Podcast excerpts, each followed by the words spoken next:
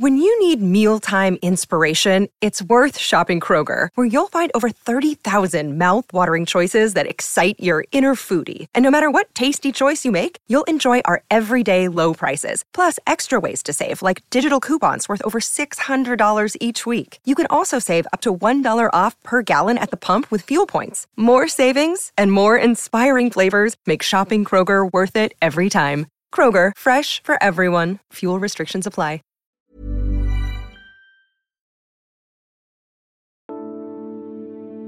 In 1985, someone, somewhere deep in the Texas Department of Transportation, had a flash of inspiration.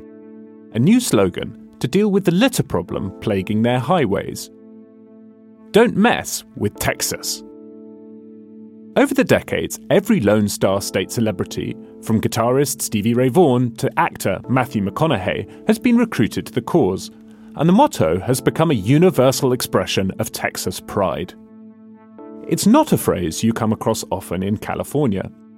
But last week, it appeared on twin billboards, one looming over an intersection in the San Francisco Bay Area and another in LA's Hollywood Hills. A hooded figure peers down from each, the eyes hidden behind sinister red mirrored glasses.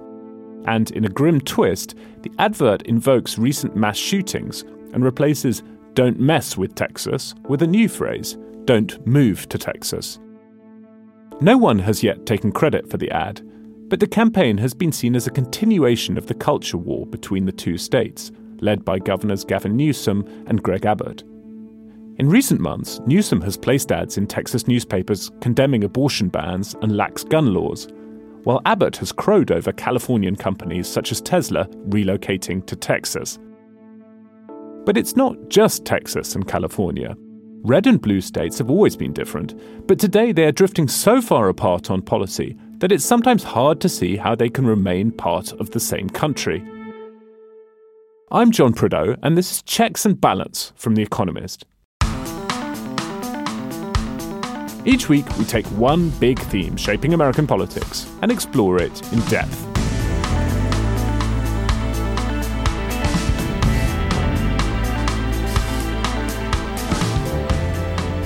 Today, the state by state splintering of American policy.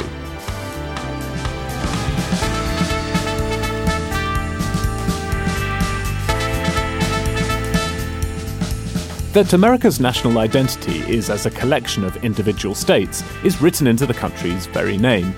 Each state's ability to experiment, iterate, and differentiate has been a source of strength.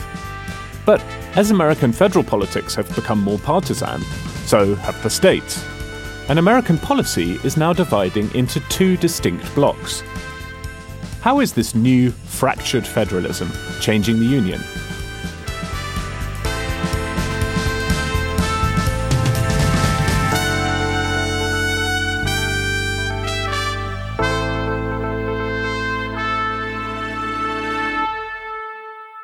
With me this week to discuss the centrifugal forces acting on American states are Alexandra Suich Bass in Dallas and Idrees Kahloon, normally in Washington, but currently sitting in a motel in Michigan, which looks like something from a 1970s horror film. Idrees, how are you doing? I'm doing well. I've got a magnificent view of a parking lot right now. Yeah, I mean, how can you not be cheery? Uh, exactly. And Alexandra, how are you doing? What's going on in Dallas? Everything's going well. Thanks, John. We started preschool this week, and it's the first time that we've had a brief for uh, how to prepare for an active shooter uh, who would arrive at the school. This is actually going back to the billboard theme of Uvalde and whether or not the Texas Miracle is still alive. But you know, we had to memorize the address, and we're told not to come to the school if there's something that happens and the like. So, somewhat grim, but a new world in Texas. I've experienced that too as a parent in America. And you feel kind of conflicted, right? On the one hand, you think it's awful that a small child should be having to go through this. On the other hand, you kind of feel grateful that there's a plan. At least that was my response. Yeah, I think there is something to that, but just contemplating it is is so grim. There's actually a connection between your experience there, which relates, I think, partly to Texas's loose gun laws and to loose state gun laws nationally, and this week's cover package, of which you're the author, which is about the way in which American states are pulling further apart in terms of policy. So, can you tell us a bit about the reporting that you did for that package and who you've been talking to. Yes, I write a lot about different states, and I'm especially interested in the California versus Texas example. But I've been noticing that across a huge range of issues, it seems that states are pushing farther apart from each other. And one of the places you see this is in the role of governors. I think individual Americans in each state are recognizing how important their governor is when it comes to uh, enacting policies. Certainly, Tate Reeves is the governor of Mississippi, which is perhaps America's most conservative state. I should note we spoke before the water crisis currently paralyzing his state capital. Reeves is young, just 48, and an economist fan, for what it's worth. When we spoke, he was overwhelmingly positive about the ways that states are getting to call the shots. I do agree uh, with the thesis that, that, that we as a uh, as individual states are headed in that direction. Um, but if you think about the founding of our country, uh, that's really what was envisioned.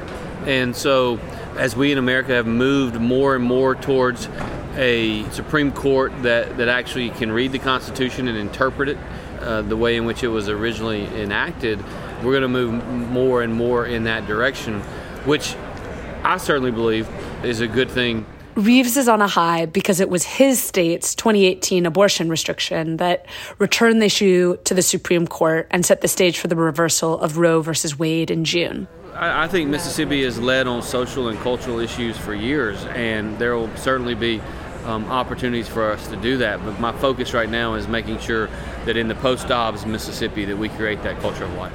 Governor Reeves is proud of the other cultural fronts Mississippi is fighting on against vaccine mandates, teaching critical race theory, and transgender students taking part in school sports on the basis of their gender identity. So the people through the democratic process will have their voices heard, and it's going to be very different in, in states like Mississippi than it's going to be in states like California, and that's okay. That's what the Constitution envisioned.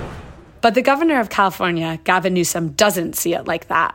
When we spoke at his office in Sacramento, he was as upset as Reeves was upbeat. It's a great unraveling.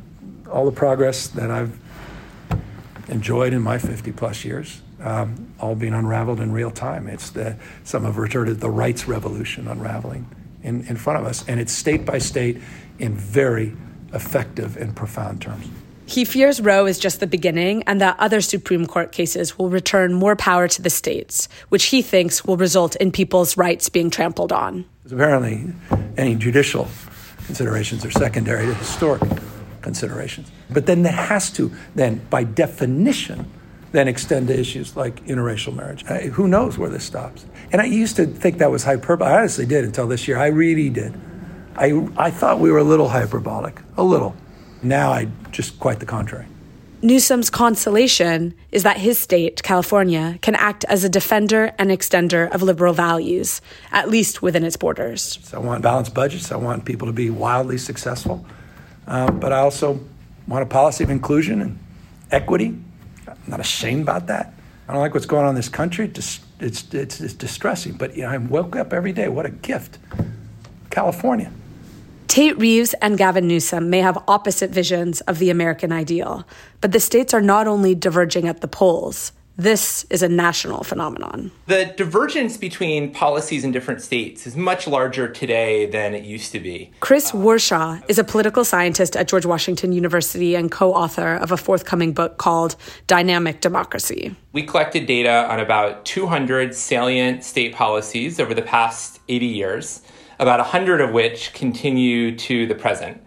And so, based on those um, many policies, we're able to quantify how liberal or conservative the overall um, state policy landscape is in every single state in the country over the last 80 years. What Warshaw and his co author find is that while rights and services have long differed depending on which state one lives in, the differences are growing markedly. You saw, you know, much more sort of, I don't want to say randomness, but like idiosyncraticness across states. So that even very liberal states might actually have a bunch of conservative policies, and more conservative states would have some liberal policies.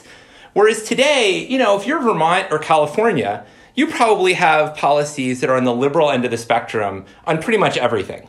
And if you're in Mississippi, you have policies that are on the conservative end of the spectrum on pretty much everything. The capacity to make those changes has increased as American society has got generally more liberal over the past 50 years or so, and the activists within each party have moved farther apart. Before the 1970s, almost every state in the country restricted access to abortion.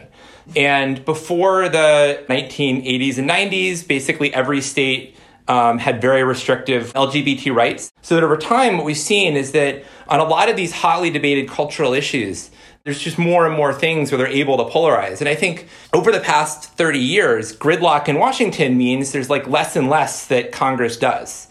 And so many policy areas where in previous eras, maybe Congress would have passed some sort of uniform national policy, the states have a lot more room to adopt different policies. As these experiments progress, the one thing Newsom and Reeves agree on is that the answers no longer lie within the Beltway.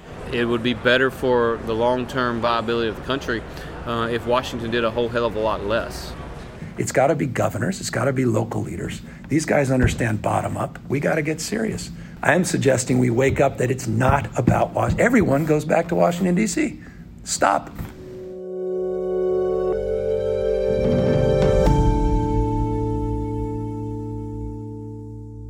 So, Alexandra, American states differ from each other and they have a certain amount of leeway when it comes to making policy and always have had. And that's okay, right? But make the case that what's going on now is different, both, I suppose, in scale and in terms of effect. I'd point to a few reasons for why we are seeing states be the engine of policymaking. First of all, we're seeing the Supreme Court turn a lot of power over to states. The most high profile example of this, of course, is the recent Dobbs decision, which overturned Roe v. Wade and left the issue of abortion to states. But that's not the only one where we're seeing this. And we have a conservative majority that strongly believes in states' rights. So I think we're going to see even more on the issues of voting and other subjects be left to the states. And of course, another reason that this issue of states diverging on policy is getting so much attention is because of COVID. I think that red states implemented such different policies than blue states as it related to mask mandates, vaccine mandates, and even businesses staying open, that this became a top of mind issue for people. Another thing I'd point to that's very different today than previous times is one party control of states. We've seen the rise of trifecta states where one party controls both chambers of the legislature and the governorship. There's 37 states today, which has doubled in the last 30 years. And that's another reason why we're seeing a strong partisan shift in policymaking. And instead of seeing individual states craft their own policies, we're seeing a sharing of ideas across only blue or across red states. Um, not between them. Um, and that's a really big shift. And that's why we're seeing laws pushed to new extremes. One thing that I've been thinking about as I've been reading Alexandra's piece is whether or not this divergence between the states is downstream of national politics or whether it's contributing to it. What's the feedback loop? And I, I wonder how it works. I think that there's an argument that gridlock in Washington is causing all of this. But what Alexandra has pointed out is that polarization has spread to the states such that they're able to basically pursue the agenda that they would like to see happen in Washington completely untrammeled. And there isn't really reversal year after year like we see in DC. It was always the case that states were competing with one another about taxes, and that never felt like it was an existential sort of worry. But what we see now is that states are competing on things like whether people should be prosecuted for giving abortions, whether you allow people to vote in certain ways, whether you allow certain kinds of, of therapy or surgery for, for trans kids what what do you do with illegal immigrants? And to Alexandra's point, in California, they are expanding Medicaid benefits basically out of their own pocket to to pay for undocumented immigrants basically throughout life. Whereas in Texas, Governor Abbott is sending busloads of undocumented immigrants to New York and DC and has openly fantasized about not having to pay for public education for kids brought over illegally. So it seems like it's it's hit a fever pitch, but I don't know whether it's the states are merely becoming this sort of funhouse mirror version of DC or whether they are a completely orthogonal phenomenon. There's this tremendous irony because the founders, of course, never envisioned what was happening, the total media obsession with what's happening in Washington, and that states would be responding to what's happening in Washington more than their other states. And then, of course, sharing the, the zealotry among themselves um, and acting as blocks. There's been a real perversion of intent. And I've been thinking a lot about that as I've been reading the Federalist Papers. Um, we should all read the Federalist Papers every week, of course. One other thing that struck me is that the governors of different states seem to be enjoying kind of trolling each other on national political themes. So you have, as we've mentioned already, you know, Greg Abbott sending busloads of undocumented migrants to New York, and meanwhile you have Gavin Newsom, California's governor, you know, running adverts in Florida attacking Ron DeSantis. I mean, that stuff feels new to me. Absolutely. And I think one of the things that I don't mention in the piece, but is so important about how states are acting, is the ambition for higher office that these politicians have. You have Greg Abbott when he was attorney general and now governor of Texas um, and has presidential aspirations using his state as a platform for showing what his policies are and what they could be if he achieved even higher office. Same absolutely with Gavin Newsom, even though he denied that he was running for president when I asked him directly, but it's strongly rumored that he is considering it. And then, of course, same for Ron DeSantis in Florida. Yeah.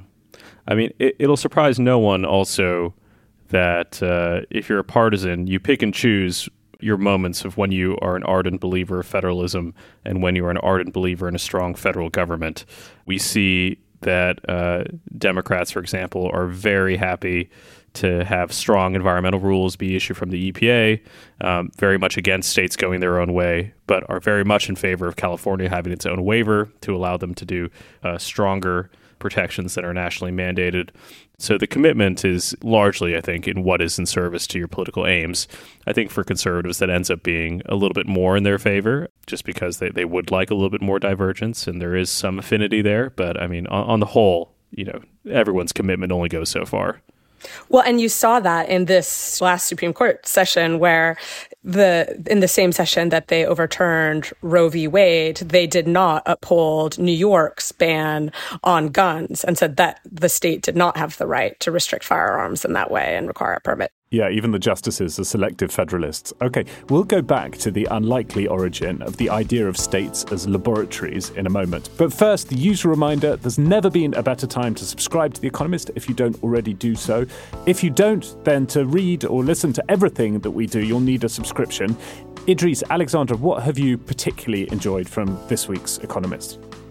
In addition to Alexandra's very good briefing and cover leader, I really enjoyed reading our obituary of Mikhail Gorbachev and all of our coverage of his death and its unfortunate symbolism now that Russia seems to be closing a door on, on freedom. Yeah, I second that. I think it's so hard to distinguish uh, writing when it comes to a major world event that every newspaper is paying attention to, but I, I think our colleagues managed to do it. Yeah, I agree with you. It helps that our Russia editor, Arkady, met Gorbachev a couple of times, and Arkady was born in the Soviet Union and got the chance to thank Gorbachev for liberating him. And he's talked about that quite movingly. I think Gorbachev was quite taken aback when Arkady said this to him. Anyway, to read all of that, you'll need a subscription. Economist.com slash USPod is the link to subscribe. You'll find it in the notes for this episode.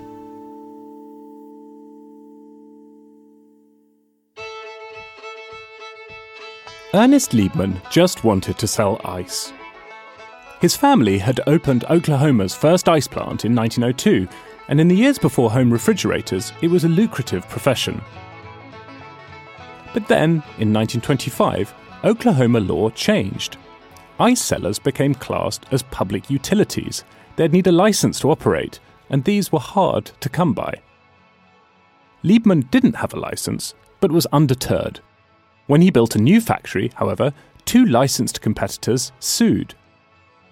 New State Ice versus Liebmann made it to the Supreme Court in 1932, and in a 6 2 ruling, the justices sided with Liebmann.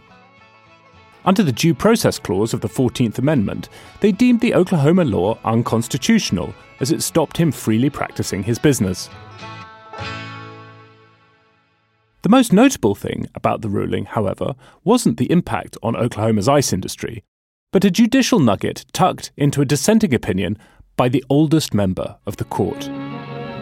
The oldest justice, Louis Dembitz Brandeis of Kentucky, 80, of distinguished Jewish ancestry, so bitterly opposed as a crusading liberal in 1912 that Wilson dared not appoint him Attorney General, but did appoint him to the court. The Liberal Justice, Louis Brandeis, wrote that a single courageous state may, if its citizens choose, serve as a laboratory and try novel social and economic experiments without risk to the rest of the country. Long after Oklahoma's ice industry melted away, the phrase laboratories of democracy has endured, reached for by governors, senators, and presidents of otherwise different ideological persuasions. I do believe that states are the laboratories of democracy. The laboratories of democracy. Are the laboratories of democracy. You the laboratories of democracy. Are the laboratories of democracy. But sometimes experiments go wrong. Using a state as a policy lab to test the regulation of the ice market is one thing. But in the years following Liebmann's case, the partisan gap between states' policies widened.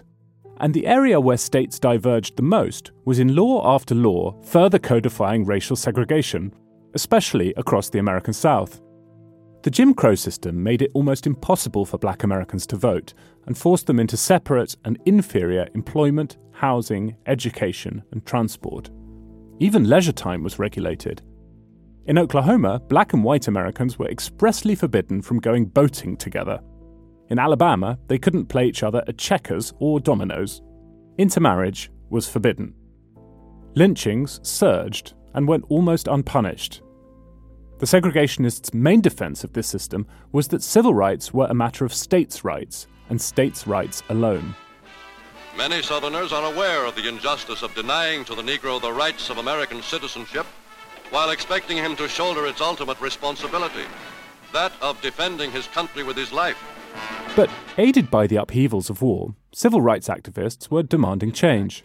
What the Constitution long ago granted him in theory that to give the Negro equal consideration, equal opportunity, and equal justice will not mean an end to the traditional Southern way of life.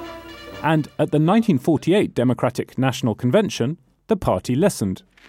I ask the Democratic Party to march down the high road of progressive democracy Arguing for the Liberals, the mayor of Minneapolis, Hubert Humphrey, made an impassioned case for a new national civil rights platform, including commitments to abolish poll taxes, desegregate the army, and outlaw lynching.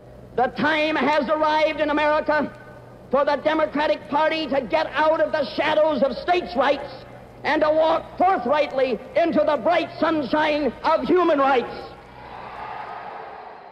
On the last day of the convention, the Liberals won in a tight vote Uproar ensued. Without hatred, without anger, without will, but with disillusionment and disappointment, we are faced with the necessity to walk out of this convention and return to Alabama. And the delegation from Mississippi could not be true to the people of that great state if they did not join in this walkout, and therefore they join with us. And we bid you goodbye. The delegations from Alabama and Mississippi stood and walked out. The rest of the South refused to back President Truman's renomination. The Southern revolt against President Truman reaches its climax at Birmingham under the states' rights banner. And when it became clear that Truman was moving ahead with his agenda, Southern former Democrats founded their own party. That is another effort on the part of the president to dominate the country by force and to put into effect these uncalled for and these damnable proposals Strom Thurmond led the new independent states' rights party, known as the Dixiecrats. I tell you, the American people from one side or the other had, a, had better wake up and oppose such a program, and if they don't, the next thing will be a totalitarian state in these United States. The fourth party is born. The Dixiecrats were short lived. The party lasted just a few months. But the movement foreshadowed a permanent political realignment in the South. In the following decades, Southern states turned overwhelmingly to the Republican Party, which would resist anything seen as government overreach.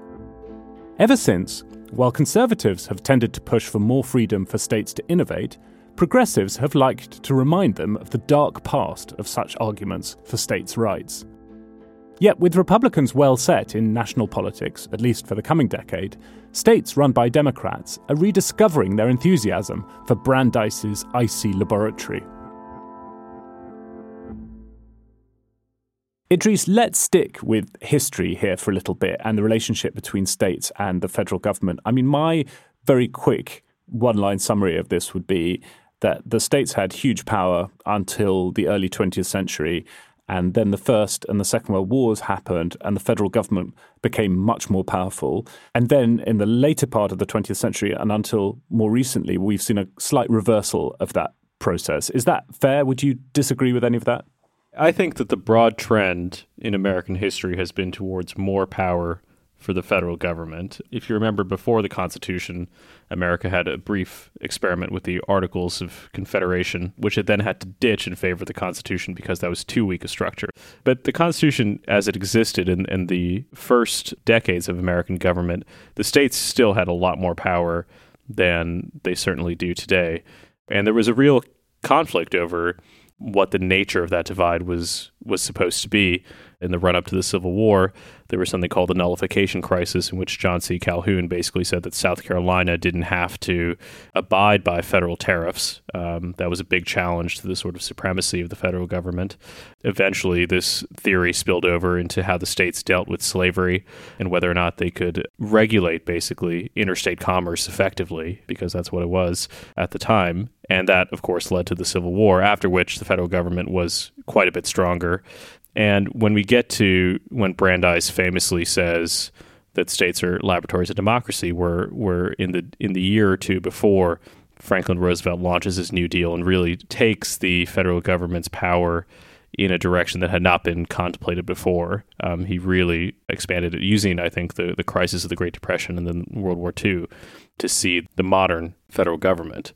But I, I, think what we see now is, although there's been a bit of retrenchment towards the states given the Supreme Court, I still think that there is a tremendous amount of power that's consolidated within the federal government, within the presidency itself. Um, certainly a lot more than I think the founders would have contemplated when they started all of this. Alexandra, as Idrees outlined there, this argument about how much power states should have is a really long running one. And if you update it to now, the dispute goes something like this. On the one hand, there are people who say the states pulling apart is is bad and it suggests disunity in America and it leads nowhere good, you know, maybe to some kind of soft secession. And then there are other people who say it's actually kind of a safety valve. America's so divided, so partisan. The red tribe and the blue tribe dislike each other so much that the only way to keep the union together is actually to give more power to states and let America diverge. You know, let California be really, really different from Texas.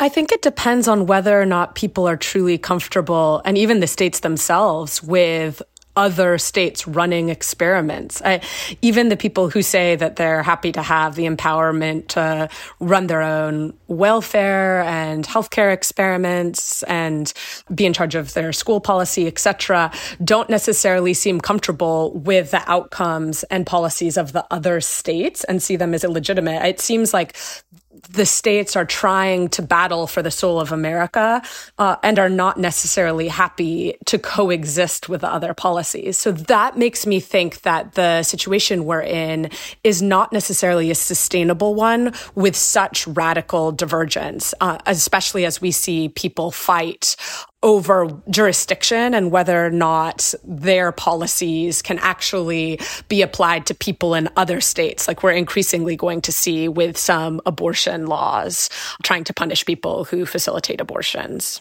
And we're going to see many, many more clashes between states going forward. I would say that philosophically, I'm quite attracted to federalism on the basis that I think that decisions made centrally in somewhere like Washington, D.C., will often be decisions that might not fit local circumstances. That said, there are clearly limits to federalism in America, right? We talked a little bit already about the experiments with federalism gone wrong. And I see the federal government's role partly as to put a kind of floor under that kind of experimentation. And the other caveat I'd say is that I would be much happier with more federalism, more devolved power in America if I thought that state governments really reflected the views and the wills of people who lived in those states. But persistently over the years, state politics is just much, much more ideologically extreme than the people who live in those states are. Um, and so I think that points to a whole load of sort of structural political systemic changes that you would need in order for the federalism that I'm quite attracted to to really work.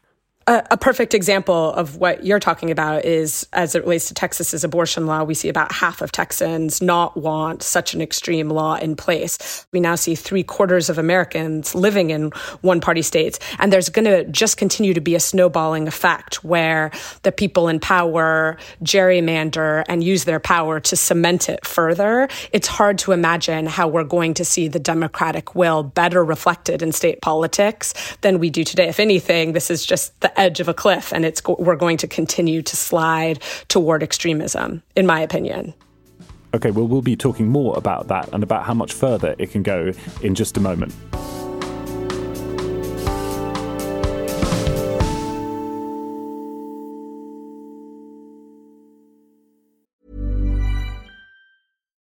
Life is full of what ifs. Some awesome, like what if AI could fold your laundry? And some, well, less awesome. Like what if you have unexpected medical costs?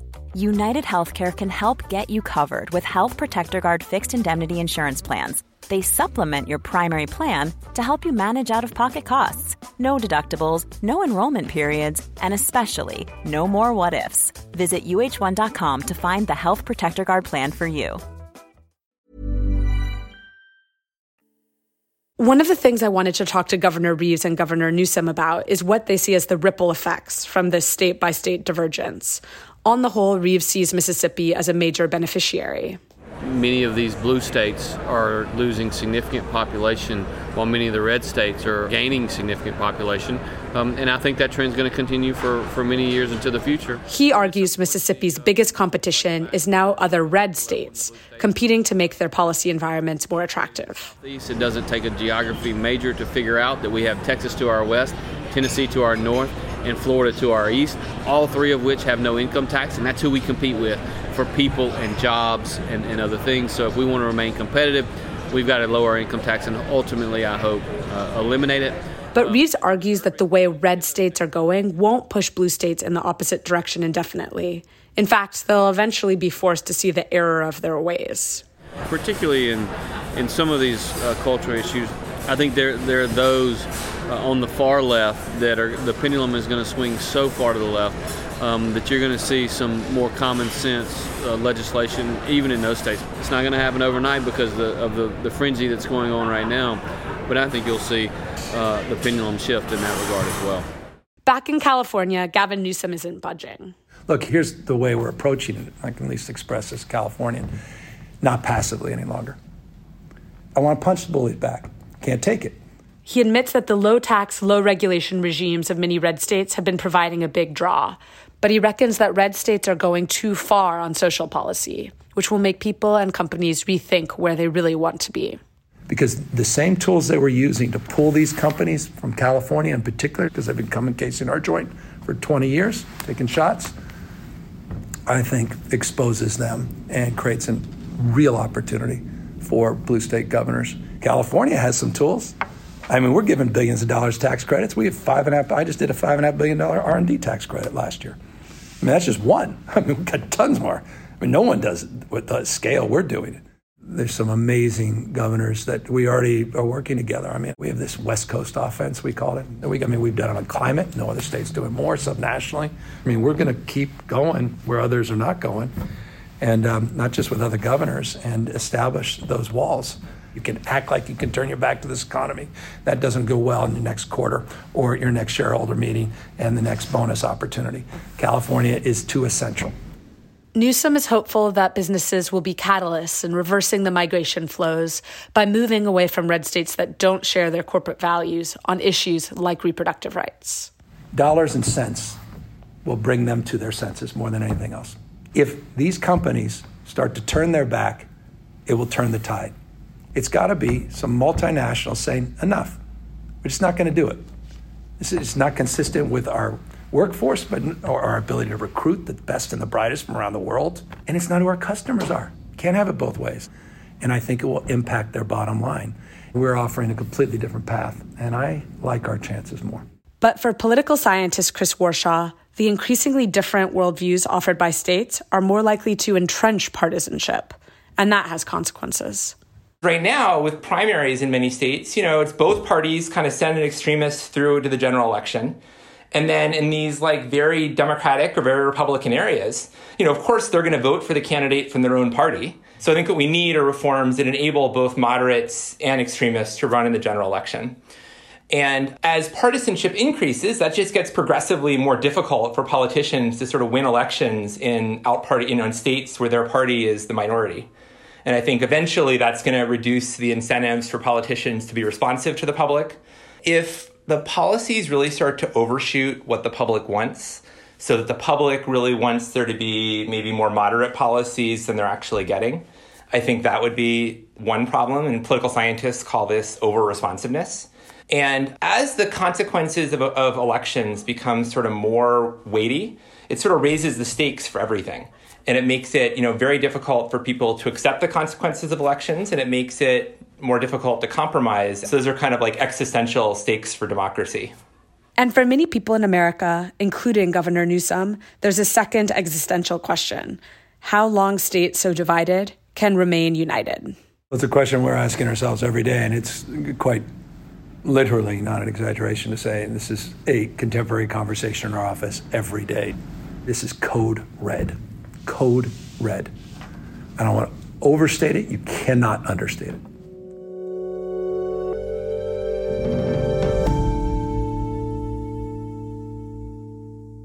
Alexandra, states compete a lot for businesses to relocate to those states, right? Often offering big subsidies for them to do so.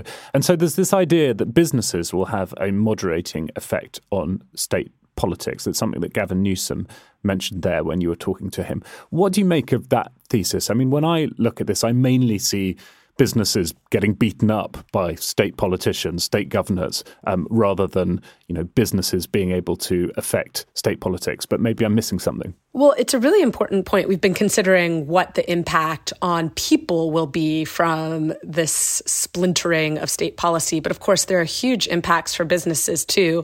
America used to be, you know, much more of a single market. And a perfect example of that is on ESG. You know, companies are trying to move more green. And then we've seen West Virginia and Texas actually blacklist financial firms for supposedly boycotting coal.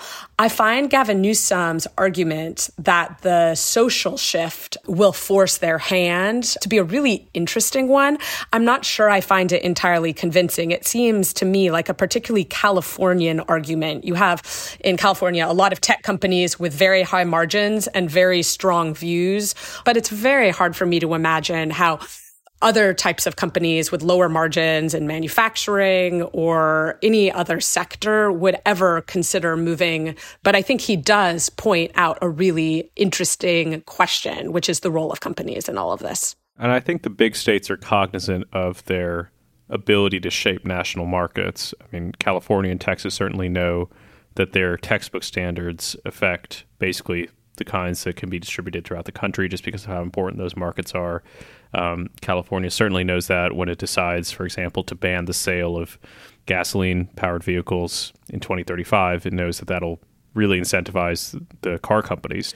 You know, California and New York, I think, have also banned foie gras on the theory that this will uh, decimate the market, um, which is obviously a huge issue.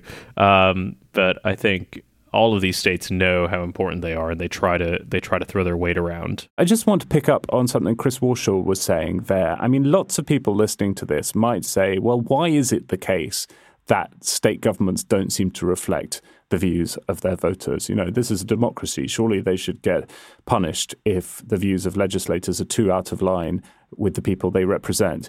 Chris there says that it's all about party primaries. Is it as simple as that? Is there more to it? I very much agree that primaries changed the debate. And we saw this in Texas recently with some of the positions that the governor um, and others are staking out. Abortion is a really good example, um, but it's not the only one. We saw it with permitless carry, which is the idea that people should be able to carry guns in public without a permit or training.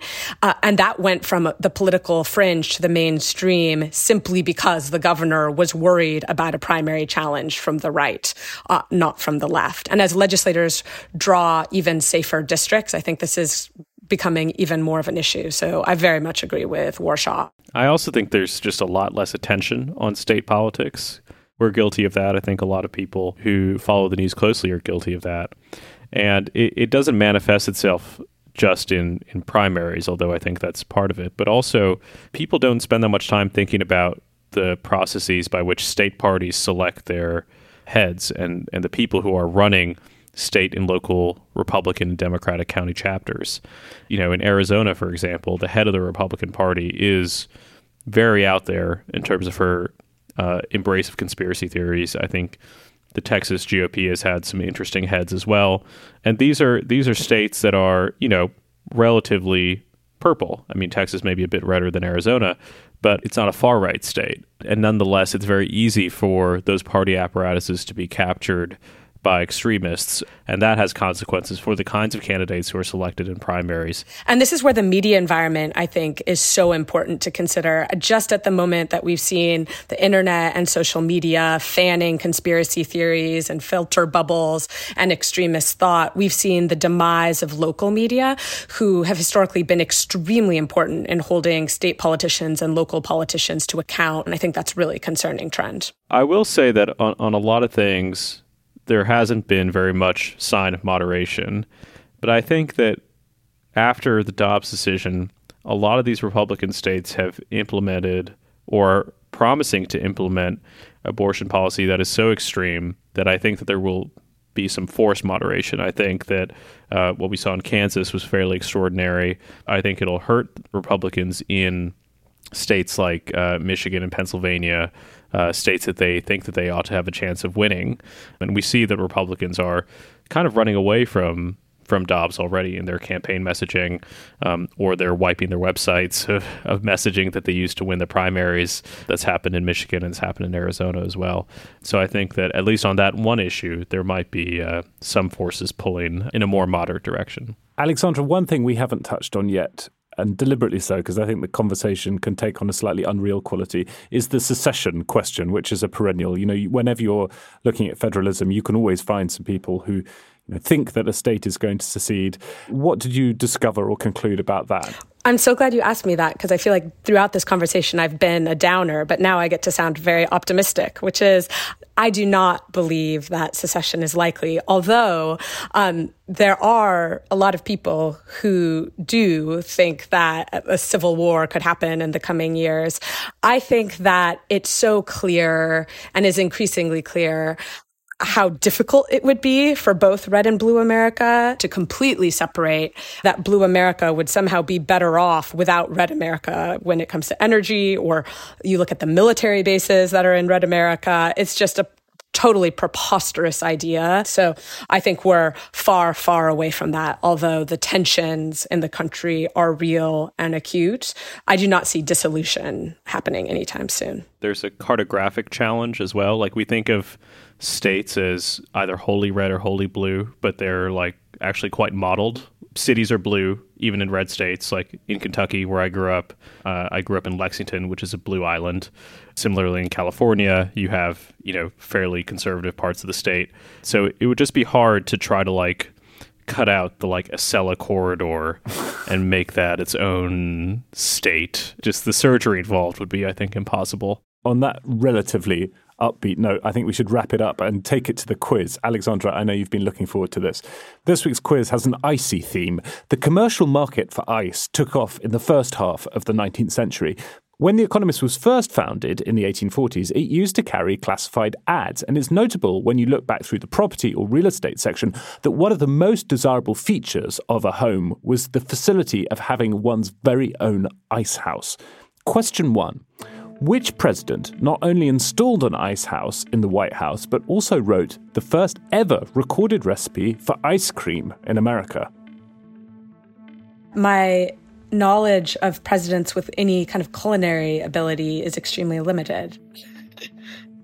Uh, maybe maybe Buchanan.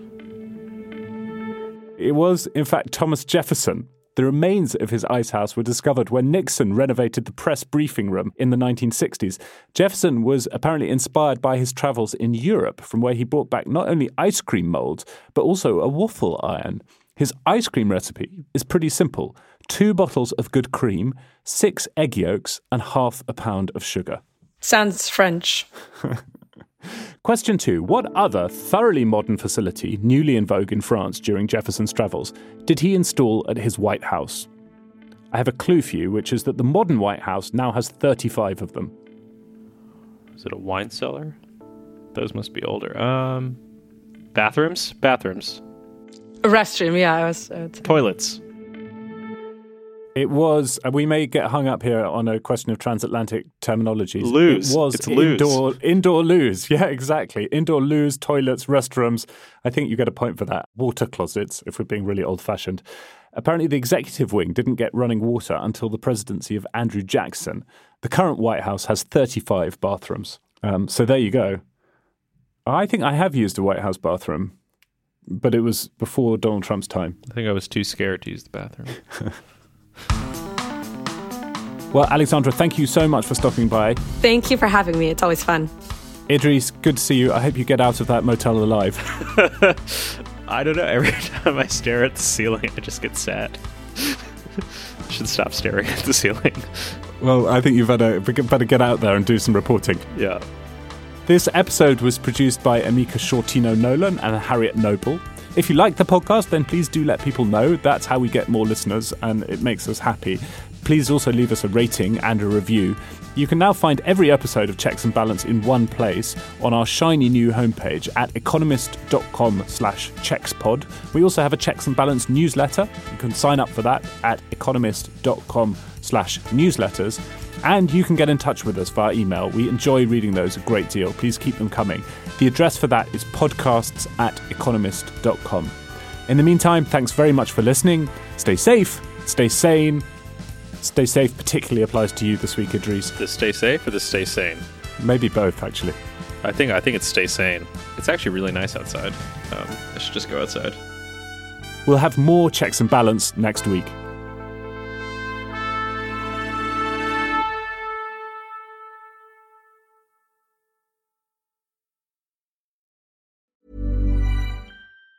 Planning for your next trip? Elevate your travel style with Quince. Quince has all the jet setting essentials you'll want for your next getaway, like European linen, premium luggage options, buttery soft Italian leather bags, and so much more. And it's all priced at 50 to 80% less than similar brands. Plus, Quince only works with factories that use safe and ethical manufacturing practices. Pack your bags with high-quality essentials you'll be wearing for vacations to come with Quince. Go to quince.com slash trip for free shipping and 365-day returns.